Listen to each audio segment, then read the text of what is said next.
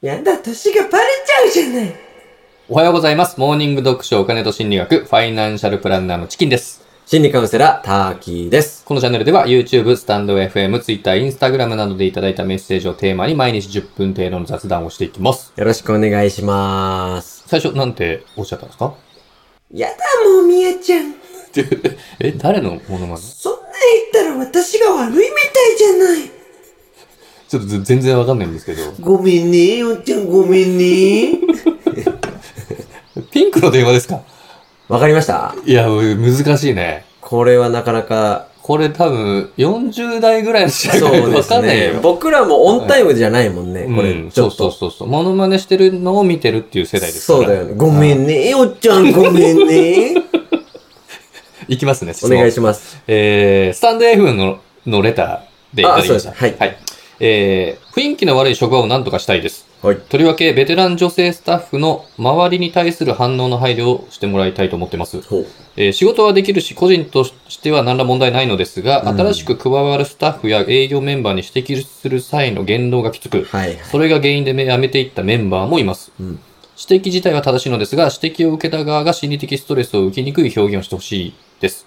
うんどのように話すをすべ話をすべきでしょうか。なるほど。うん。というご相談を、うん。えっと、乃木坂46からいただいたとい。や、違います。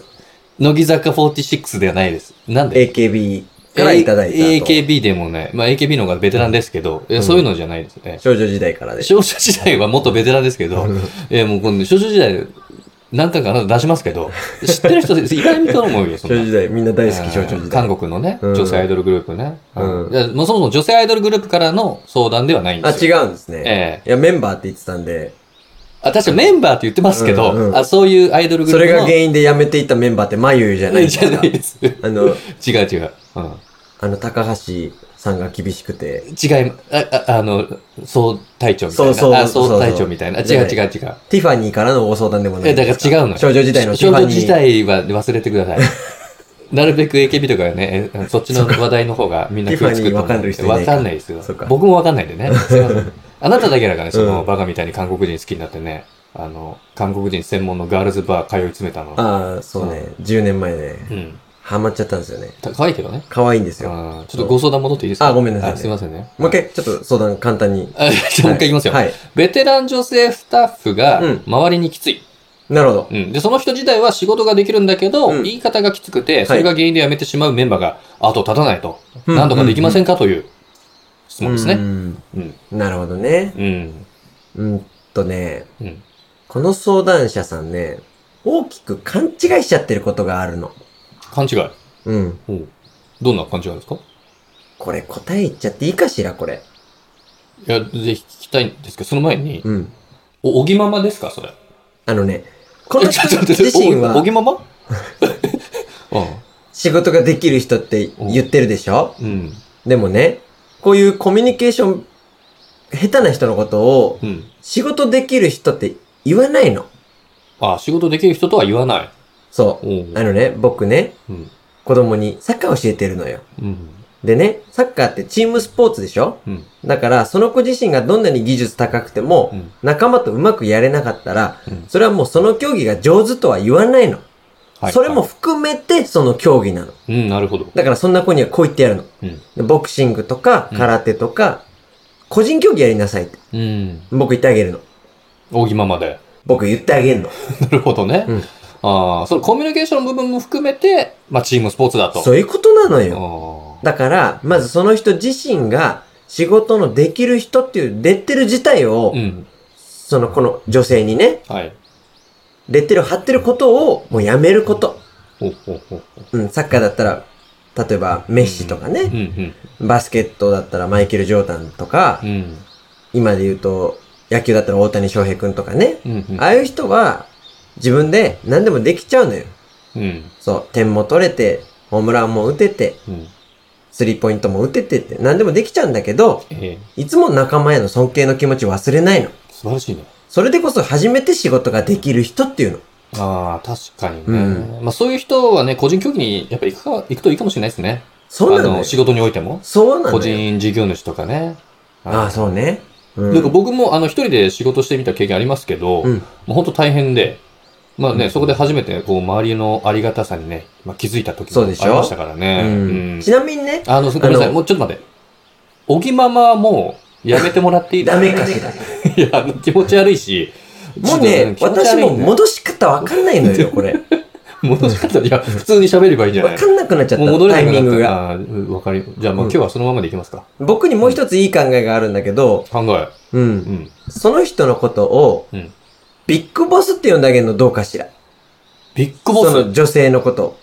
ああ、その、きつめの、あの、そうベテランですよね女性。ビッグボスってあの、新庄さんですよね。そう、日ハムのか新庄監督そう。は。新庄さんって派手、もう派手ないうん。パフォーマンスでおなじみでしょうん。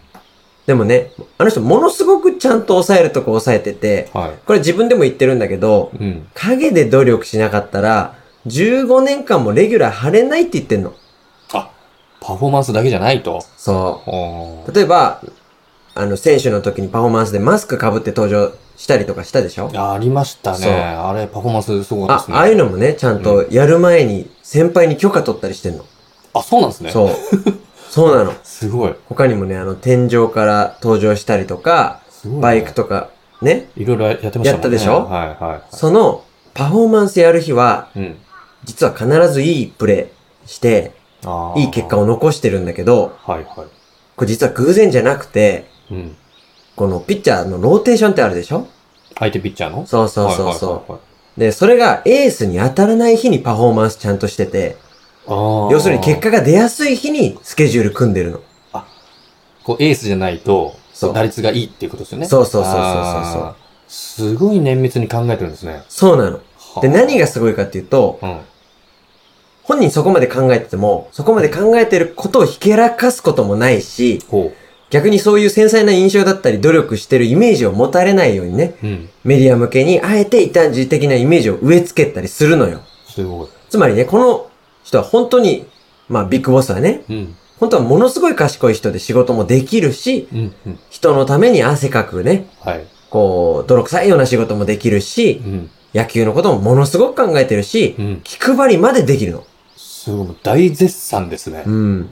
じゃないと、飲む、飲むさんからもね、はあんな好かれないでしょ。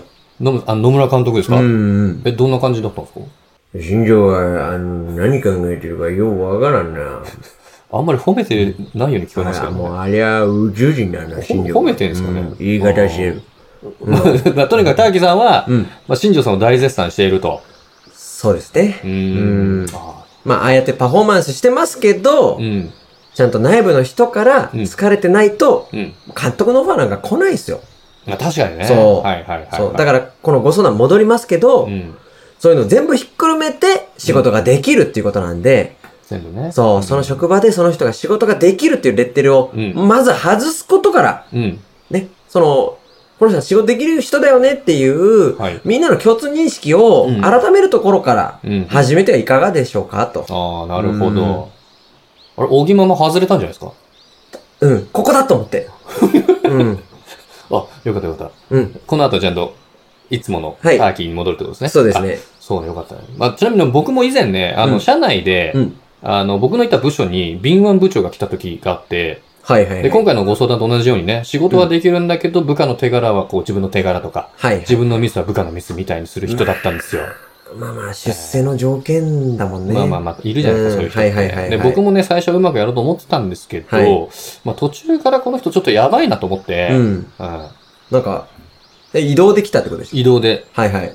バリバリのね、敏腕部長。敏腕部長で、でも手柄を取っちゃうやつだオと。ラオラ系ガツガツ系なるほの。どそうそう。で、最初従順に従ってたんですよ。はいはいはい。でそうするとその部長が僕のことをこう、従順な部下としてね、活用し始めたんですよね。あ、そう、ターゲットみたいな感じで。なるほどあいつね。言うこと聞かないみたいな。うんうんうん。そうすると周りからね、あの上司がチキンを駒使いしてかわいそうだみたいな空気になってきたんですよ。なるほど。うん構図としてね。そうそうそう。はいはいはいで、それでもう僕はね、いや、僕が仕事遅いだけなんで、みたいな感じで。周りがいくらら言おうと。そうそうそう。いはいや、はい僕がね、我々よりはそのね部長の悪口言わなかったん言だ。わない。部長さんの別に悪くない。僕それはもはう仕事遅いだけなんですと。好感度上がりますはね。いで、僕がその部長のことをね、悪く言わなければ言わないほど、うんまあ周りはこうヒートアップして、ですよね。チキンがかわいそうだみたいな。うんなんでそんな謙虚なのと。そうそうそうそう。はいはいはい。で、ついに周りの人たちの我慢がこう限界に達したところで、うん僕がうんこう暴露をはじ始めるんですよ、そこから。うんうんうんうんうん。まあ実はあの、資料ははい、部長が出してましたけど、うんまあ、部長がこう飲みに行くのにね、早く帰ってる間に僕が全部作ってとか。おお反撃開始ですね。そうそうそう。はいはいはいこういう時こういうことがあってとか、はい。あれはあれで、みたいな、うんうんうんまあ。そういうエピソードを何個もね、こう暴露し始めて、なるほもど。ちろんこう証拠とかもちゃんと揃えておいてね。あ、証拠も。そうそうそう。すごいですね。うん言うだけじゃなくて、そうそうそう。事実と証拠を揃えて、そう。半沢直樹の世界じゃないですか。そうなんです。うんうん。うんこれ、半沢直樹の世界ですよ、 これ。うん。そうなんですよ。これ、半沢直樹ですでよ。何何う何ん何何で、どうなったんですかそれそそで、その部長は、こう、半年で、うん。降格人事ですね。はいはいはい。で、別の視点に飛ばされましたう。んうん。で、結果、僕が部長になりました。すごいえあなためちゃくちゃしたたかですね。ええでも、まあ事実だもんね。えそう、事実なんだけど、そう。でも、これ、半沢直樹の世界ですね。何その半沢直樹は、まあそ、まあ、そんな感じですうよね。ん。まあ、みんな言えなかったんですよね。うんまあ、これといって、その、部長も、こう、めちゃくちゃ悪いことしてるわけじゃないし、あ、ルール違反とそかうそそううそ、いううね。違はいは反いとかしてる、そうそう、ルール違反とかしてるわけじゃないのなるでほ、どね。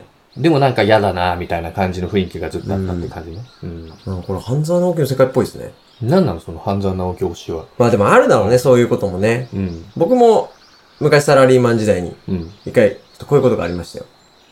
あ、同じような感じのまあそうですね。同じような感じ。あーまはあ、うあ、んどんな感じので僕あったんですかが、なんかその上司が来てう、ん。で僕、こう言ってやったんですよ。結構強めに言ったんですけど、上司にうん。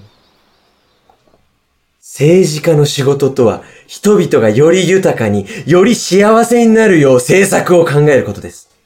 何何今、この国は大きな危機に見舞われています。政治の話とかなの航空業界だけでなく、航空業界ありとあらゆる業界が厳しい不況に苦しんでいる。うん。それでも人は必死に今を耐え忍ぶ。半沢直樹か、これ。苦難に負けまいと歯を食いしばり、だから、懸命に日々を過ごしてるんです。だからずっと半沢直樹言ってたんだよ。それはいつかきっと。うん。この国にまた誰もが笑顔になれるような明るい未来が来るはずだと信じているからだ。江本明に言ったやつだ、俺な。そんな国民に寄り添い、うん。支え、力になるのがあなたたち政治家の務めでしょうこれどのぐらい、な、どのぐらいなのかなあなたはその使命を忘れ、うん。国民から目をそらしま、だ自分の利益だけを見つめてきた。もう終わりかな、これ。謝ってください。うん。この国で懸命に生きるすべての人に、長ゼリフだな。